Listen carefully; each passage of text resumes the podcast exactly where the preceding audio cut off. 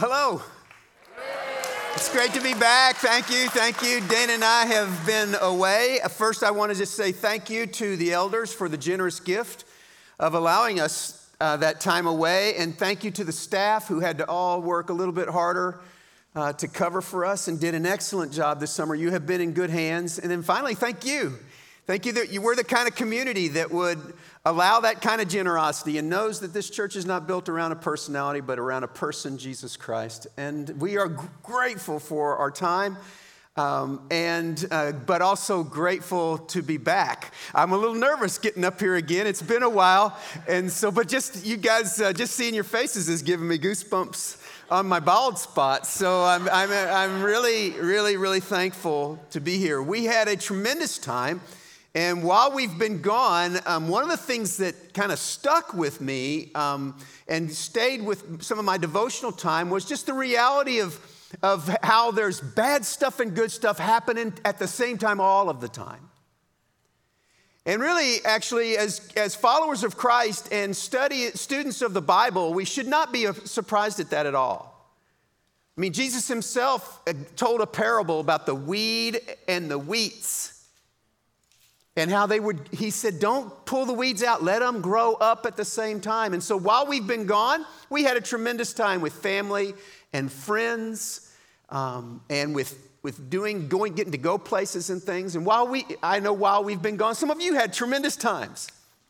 You've traveled, you got some vacation, you played some golf, you, you, did some different things, and it's, you look back over the summer and say, wow, it really flew by and it was a great time. But I'm also cognizant that at that same time, many of you um, had some difficult times.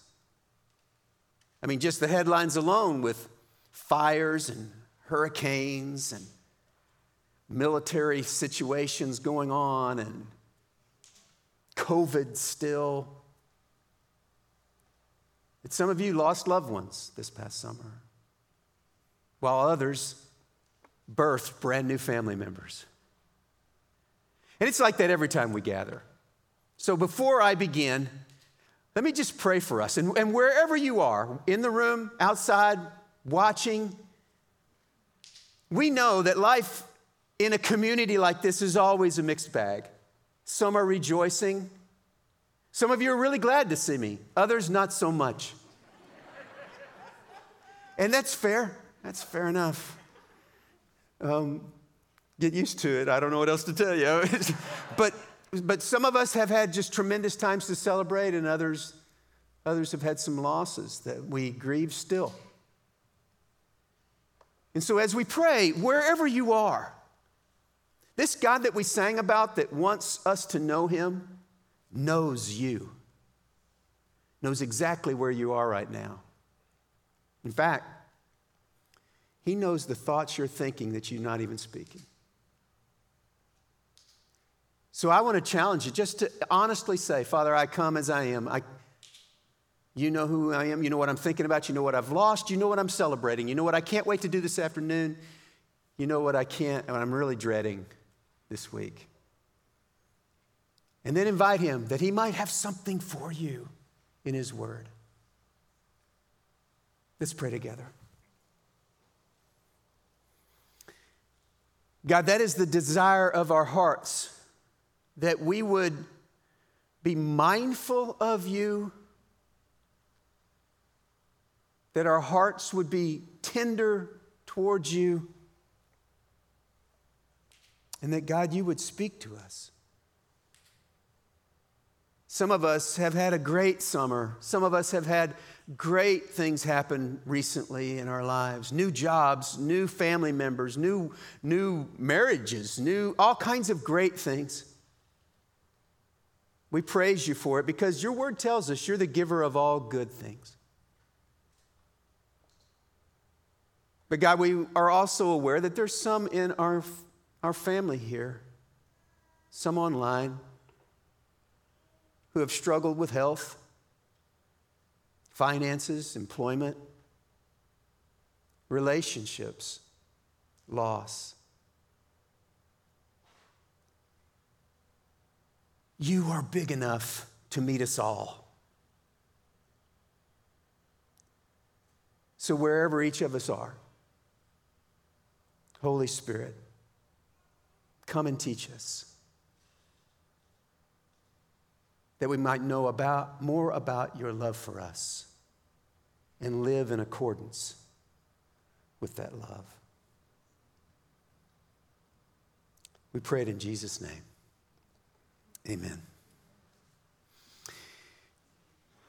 In my life, my first introduction to loyalty was Jackson Junior High. Now, I know even when I say that, many of you are saying, What's a junior high? Well, it used to be back in the old days that the educational system here in the United States divided up elementary school to the sixth grade, and then junior high was seventh, eighth, and ninth, and high school was 10, 11, 12. Now they call it middle school. Okay. But Jackson Junior High is uh, where I first got introduced to loyalty, and it's a building in Garland, Texas. When I attended it in first year in seventh grade in 1969, it was a three year old building it looked exactly like that, except for older cars. And there's a strange thing about this. I was at a weird time in my life. My father had left just a little over a year and a half earlier, and I knew that I needed something. I wanted desperately to belong to something, and I found that something in Jackson Junior High. Now, here's a weird thing I do not remember a single word of the fight song of my high school. I also do not remember, and I played for the team and sang it every Friday, every fall. And then I do not remember a single word of the fight song of my college. Even though I played and they made us memorize it my freshman year, I cannot remember a single word. And yet, Jackson Junior High forever, proud and true will be. We will stand and shout your praises. Jackson, hail to thee. Home of the Vikings, may you ever wave the blue and white. We will all uphold your glory. Jackson Junior High. Listen, I don't get it. You know how there are some things in your head that you wish weren't there? and yet, Jackson Junior High is the place where I pledged the, who I was to a group of young men. And I joined a football team and changed my entire lifestyle. Special thanks to Scott Collier. You're going to listen to this sermon in Garland for having this picture. I don't remember that young man. I don't have any pictures of me at this time of my life. And so I don't even recognize that face. But I assure you, it's me. And everybody standing in that picture, we are all committed to this process, but none possibly like me. Because it was not just about football, it was about life. I was, I was desperately searching for some kind of meaning desperately searching for some kind of a group to belong to. And I pledged my loyalty to that group of folks in a way that I never did again through high school and college until 1980. But that is another story. Abraham teaches us that loving God evokes in us a sense of loyalty, a commitment, an allegiance. And we're going to spend, and we've spent a few weeks, we're going to spend several more, because Abraham and his character is actually critical for us to understand what it means to have faith in God. He is called the father of our faith several times in the scriptures. He is listed as much as any other character in the Old Testament in our New Testament. In fact, he and Moses are tied for being mentioned the most. You cannot read the New Testament and not without some kind of an understanding about Abraham. And so this is time well spent, even if you don't really like the Old Testament Hebrew scriptures, because you can't enter into the New Testament and really understand it unless you understand Abraham. And in fact, I would suggest to you when you understand Abraham, the concept of grace even becomes more clear. Grace did not start when Jesus hung on the cross.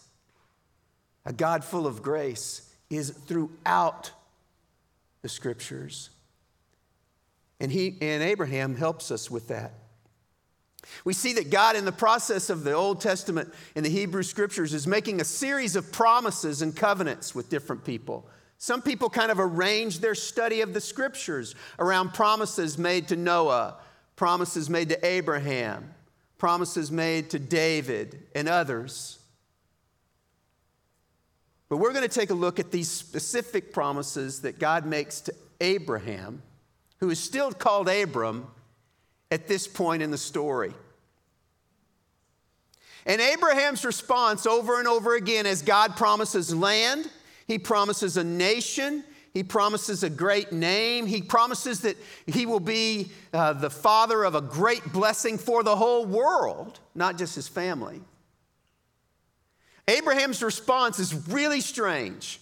Beginning in chapter 12, when God makes this promise and introduces himself to him, to Abram, Abram's response is that he builds altars. Now, you could read the story of Genesis and the story of Abraham and never even notice this, but four, at least four different times in just a few chapters, Abraham, when he comes face to face with God, builds an altar. Now, you learned last week, if you were here, and if you weren't, catch up, go back and take a listen. But you learned that the, the, Abraham's time, altars were a very common thing. And in fact, they're common even in the scriptures. Almost 400 times you find the word altar, and another 600 plus times you find the word um, for offering, which is almost always tied to an altar. And so, this word for altar actually becomes one of the most common words in the scriptures makes the top 20 list. And we see Abraham building these altars. Now, what would that be? What's an altar? Well, an altar is a place that signifies a spe- something special, either in the place or in an event. And Abraham is doing that. And each time he, do, he does this, he is pledging his loyalty to the God that is interacting with him. It, these commemorations of some kind of a special thing were very common, and there weren't really much to them. Sometimes they simply built a statue, other times they just stacked up some rocks. But they mark a place. They mark a decision of a will that says, I, am hearing you and I pledge my loyalty to what I'm hearing. Or, in the words of the New Testament, Abraham believed God And it would it'd be just as appropriate as he, it was credited to him as righteousness, and he built an altar. He just starts to build these altars over and over and over again. And we see them in, in uh, Genesis 12 7, 12 8, chapter 13, verse 18, chapter 22, verse 9, over and over and over. God shows up, reaffirms Abraham, who's really kind of wavering in his faith, and says, How, don't, how can I be the father of many nations? I still don't have a kid. And each time, then he will build an altar. Now, this part is all very common, very common, not a big deal. And then we get to Genesis 15, and we see a new kind of covenant, a new kind of promise. And in fact, archaeologists would tell us that this is a suzerain, a suzerain treaty Now, you can read all about that in the book. I hope you've got the book. If you don't have the book yet, you can get it today. If you don't want to pay for it, we've got it in PDFs. We've got it in where Dave, actually, Dave reads his own book, and it's quite entertaining. And so I would suggest that you do that. I don't really know how to get it, um, but I think you just go to Westgate slash resources and you can find it somewhere. Or you can go out in the lobby and say, hey, bald guy mentioned a book what do we, how do we do it? What do we do? And you can get it. And let me just tell you this if you're here and you're saying, man, I'd love a book, but I just don't, my budget right now is pretty tight, we would love to give you a book. You just go out into the lobby area and say, Bald guy said I could have one. Okay? It'll all work out. So we've got this suzerain, and you can go to the book and kind of read about it. But it's basically the kind of treaty between not equals, that's not what the suzerain uh, treaty would be. It's a contract between someone who's in, inferior, both economically and socially, and someone who is superior. And there would be a covenant made that way. And basically, they would, they would do something that would show if I don't follow through with this covenant, the person who's the lower is either going to become a slave or they're going to die. It's bad for them. It's all bad. Okay? But we're going to see a suzerain covenant or treaty in Genesis 15, and it's, it actually should blow your mind. Let me show it to you. I'm going to read, all, I'm going to read just about the whole chapter.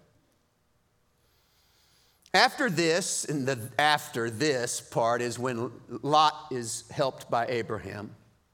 The word of the Lord comes again in a vision to Abram. Do not be afraid, Abram. I'm your shield, your very great reward. But Abram said, Sovereign Lord. Now, this is interesting because right there is the very first time we know this word Adonai. It means sovereign, master, ruler. First time used for God, right here. Abram calls God a new name, and it's one of commitment loyalty. Master, Lord God. He's basically saying, of all the gods, you are the God. What can you give me since I remain childless? And the one who will inherit my estate is Eliezer of Damascus. We don't know anything about Eliezer except for he's the head of Abram's household and he's a slave. And it's very common if you don't have a heir, then it would go to the head of your household, whoever that is, and you would designate that, that person as your heir. Abram says, you have given me no children, so a servant in my household will be my, be my heir. Then the word of the Lord came to him This man will not be your heir, but a son who is your own flesh and blood will be your heir. He took him outside and he said, Look up at the sky and count the stars, if indeed you can count them. Then he said to him, So shall your offspring be. Now, Abram's already old. Abram believed the Lord and he credited to him as it was credited to him as righteousness. That statement is, is quoted five times in the New Testament. Abram believed. He believed. He simply believed. And it is declared over him, credited over him, that he is righteous. And by righteous, it means acceptable to God.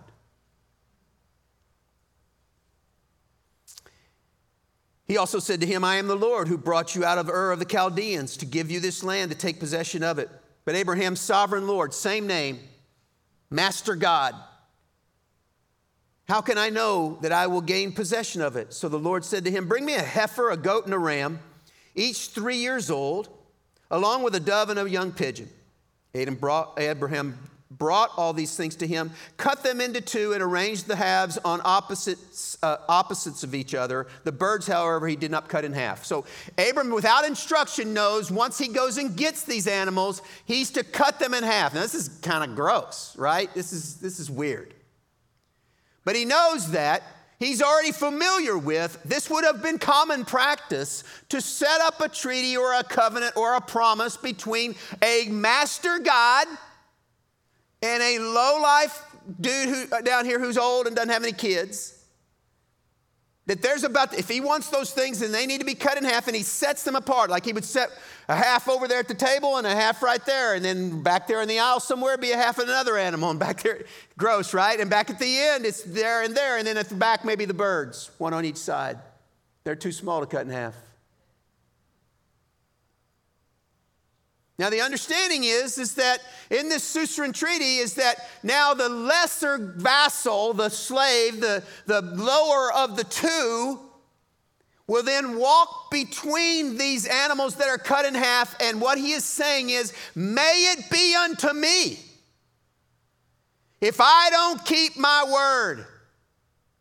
May I be as this goat and heifer and all of the sheep, the animals that are there. May it be unto me. Weird. Okay, verse 11, can I just admit to you, this is such a weird verse. Then the birds of prey came down on the carcasses, but Abram drove them away. There are so many other things I'd like to know beside that. right? I mean, sometimes you just go, so? It must mean something, but I don't know. I checked all the commentaries, they skip it too. As the sun was setting, Abram fell into a deep sleep, and a thick and dreadful darkness came over him. Then the Lord said to him, Know for certain that for 400 years your descendants will be strangers in a country not their own, and that they will be enslaved and mistreated, by, mistreated there.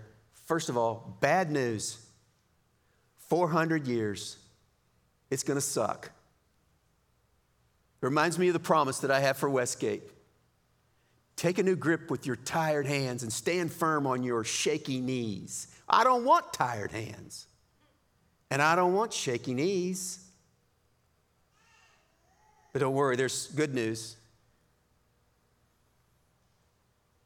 But I will punish the nation they serve as slaves, and afterward they will come out with great possessions. You, however, will go on to your ancestors in peace and be buried at a good old age. In the fourth generation, your descendants will come back here, for the sin of the Amorites has not yet reached its full measure. Let me, let me just pause here. This is a really important verse when you start reading Joshua, because there's some people that are going to be killed by God's people in, in the book of Joshua that have been given 400 years to repent. And this right here is the evidence. So when you get to Joshua and you say, I can't believe God could be so unkind and so unloving, well, he's been waiting 400 years and giving them chance after chance after chance after chance after chance after chance after chance to repent. But that's another sermon.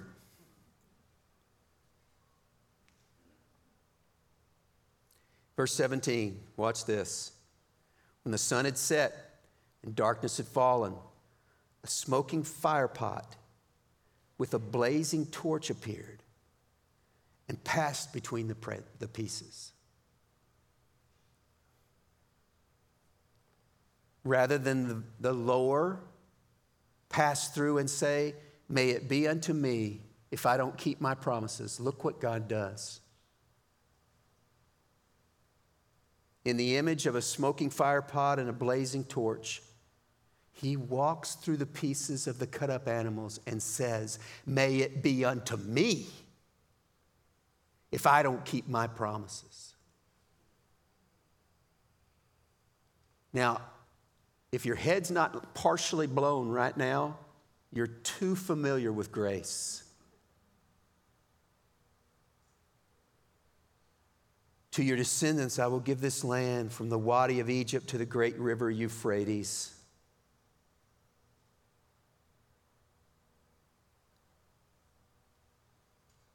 The land of the Kenites, and then he goes on to name a bunch of folks. Some of them are, are, are will show up several times throughout the scriptures. They're, they're going to be real antagonists to the people of Israel. Some of these, these groups of people are only mentioned one or a few times. But the promises that are made to Abraham are not dependent on Abraham's loyalty. They are dependent on God's loyalty. Are you getting this? This is unheard of. This is scandalous. This is shocking. And then it begins to make sense why Abraham's the father of the faith. And we see it in Romans chapter 4. In Romans, Paul kind of lays out a legal argument, if you will, about the grace of God and what he has done on our behalf. And he takes the first two and a half chapters to kind of basically say, if you're messed up without God, you ain't got a chance. But God has intervened on your behalf. And then it's like in chapter four, he says, an exhibit A, exhibit A of, of the grace of God, Abraham. And he says this against all hope, Abraham in hope believed, placed his loyalty, heard something and said yes. And so became the father of many nations, just as it had been said, so shall your offspring be. See, and then without weakening in his faith, now understand here that that doesn't mean he doesn't blow it. One of, my, one of my convictions about the many altars that he builds is because I think he's made mistakes between the altars. And he's kind of going, ah, sorry.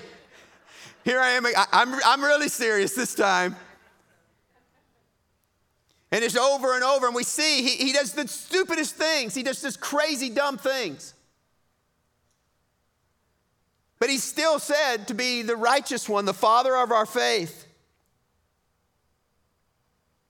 Without weakening in his faith, he faced the fact that his body was as good as dead since he was about 100 years old and that Sarah's womb was also dead. Yet he did not waver through unbelief regarding the promise of God. He did not waver in it. He still believes God's going to do what he says.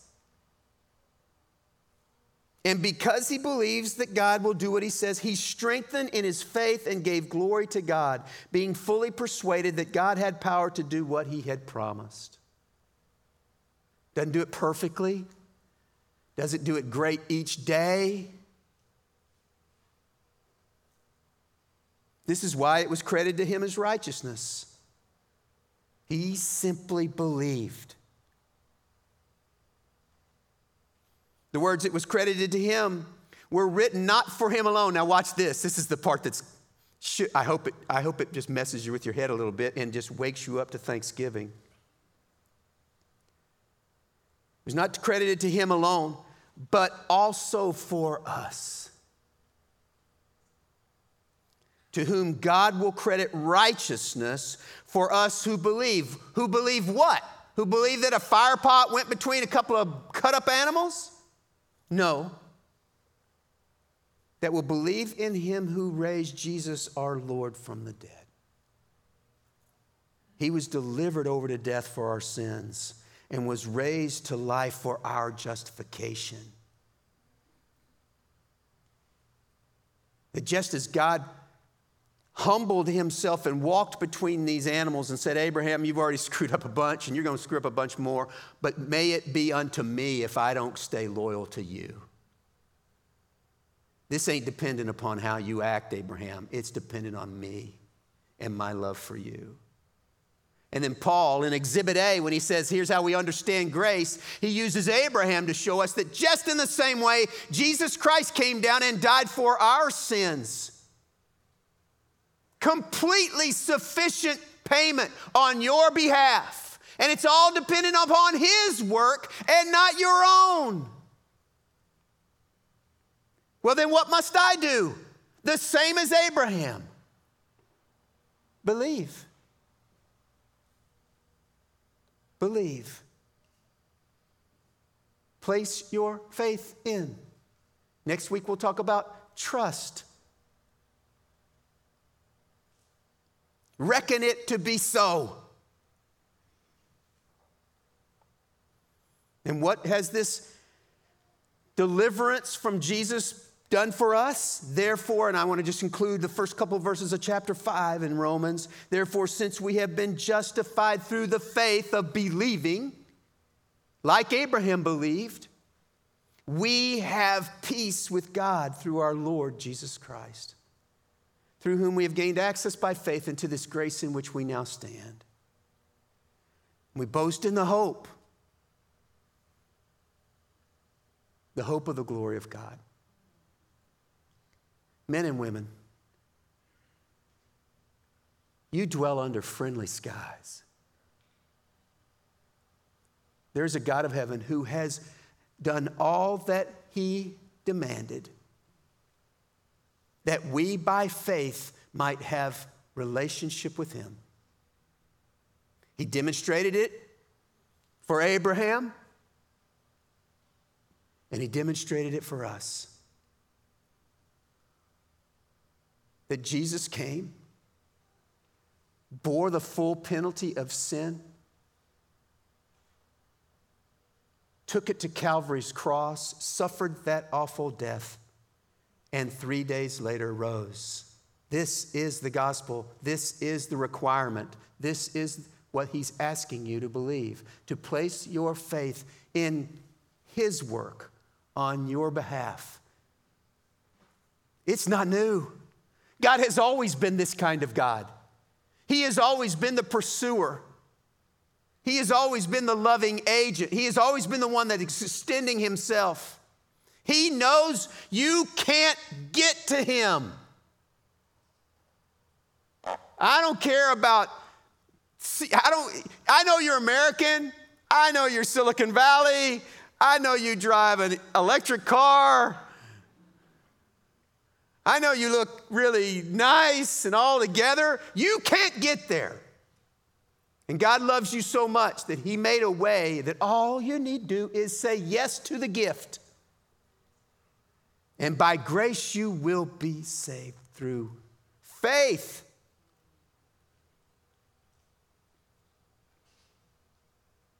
Will you say yes?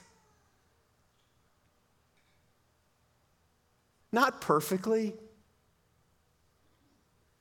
you're not going to get it all right. That's the deal. That's why Jesus died. If you could get to God, why would he kill his, his son?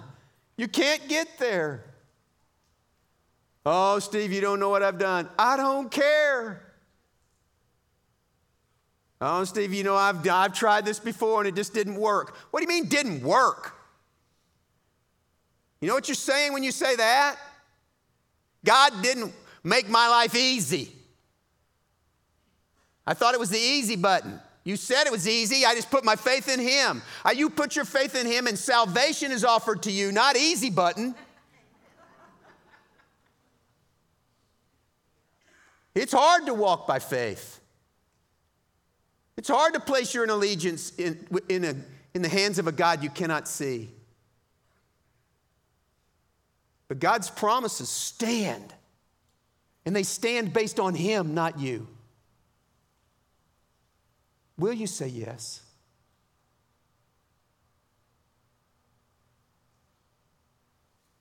Recently, I was playing golf over my sabbatical with two guys, and they had demonstrated in the first six holes that they were aware of God's name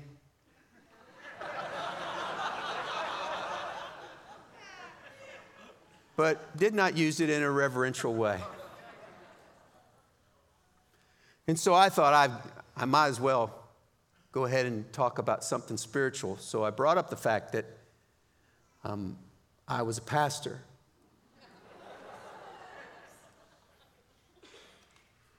And they said to me, both of them, you know, I'd like to be closer to God. I said, Really? What do you think it would take to get closer to God?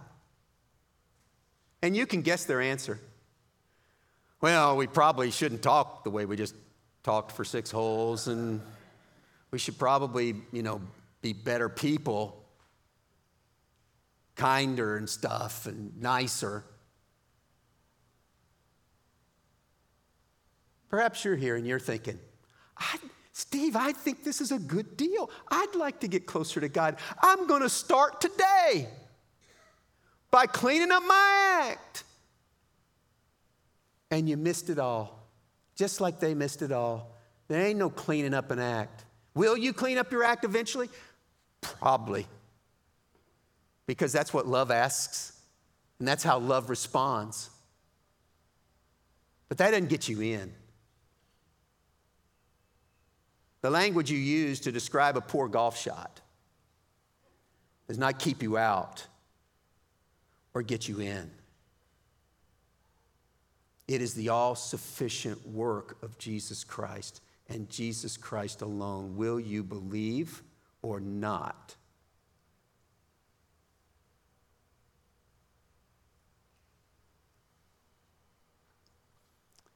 Please say yes. And those of you who say, think, he's not really talking to me, I already said yes. Say yes again. Build another altar. Be like Abraham. Every time you hear about God's grace, you just re up.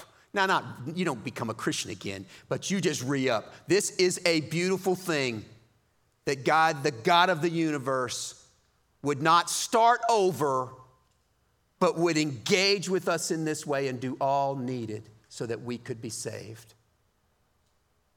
And then because of this faith, there is therefore now no condemnation. When God looks at you, He doesn't look, he doesn't look at you and say, oh, What a screw up. He says, My child.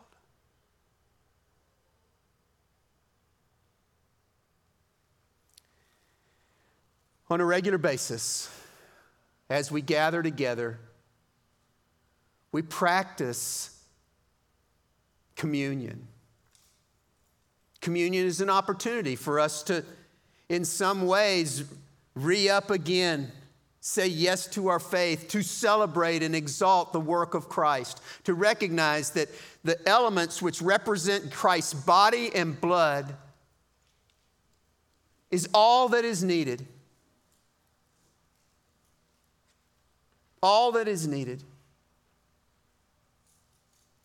And like they did on that very first century church, we gather together, we look at the elements. They're pretty sorry representations of the immensity of the gift. And by the way, if we had fresh baked bread, it would still be a sorry representation.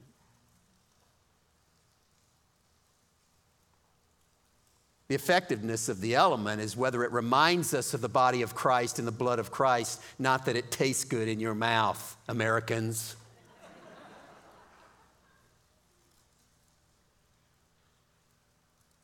And so on the night that Jesus was betrayed, he took the bread and he blessed it.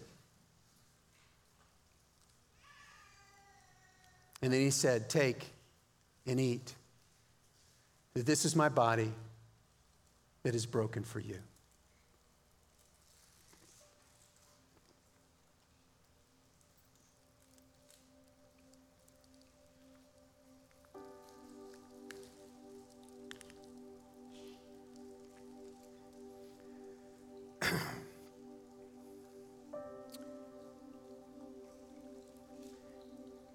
and then later on, in the supper, he took the cup of the covenant, promises that started with Adam and Noah and Abraham, David, others, culminating in himself.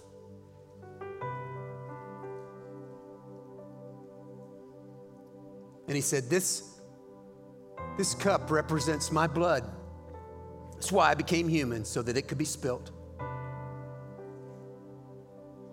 A sacrifice needed to be made, and you could not make it. And so I make it on your behalf. Take it and drink it because whenever you do, as often as you do, you celebrate what I've done for you until I come again and make all things right. Let's take the cup together.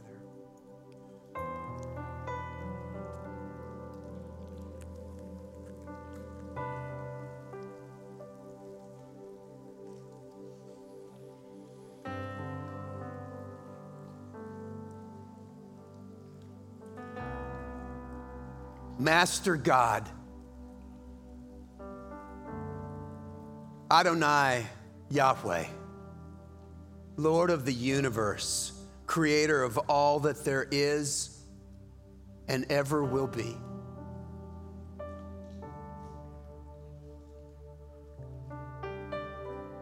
It is beyond our full comprehension the extension of your grace towards us.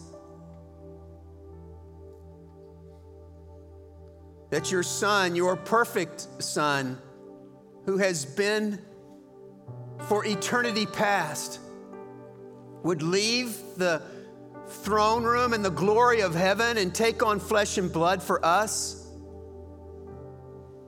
And not only for us, but for all, any who would believe that you would extend yourself like that.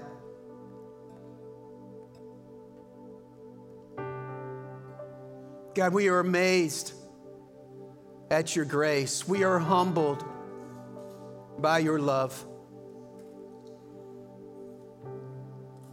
And if there are any here who for the first time said yes to this grace, made the simple statement that I believe, I believe you love me that much. I believe. I don't know what that means, but I believe. Give them a fresh sense of your reality,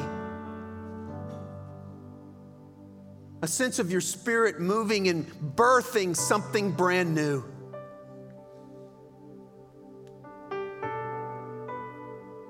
And then for those of us who have rested in the shadow of your wings, we have, we have dwelt underneath the shadow of your grace. May we never grow tired of giving you glory and praise. And we be, may we be ever mindful that it is not our effort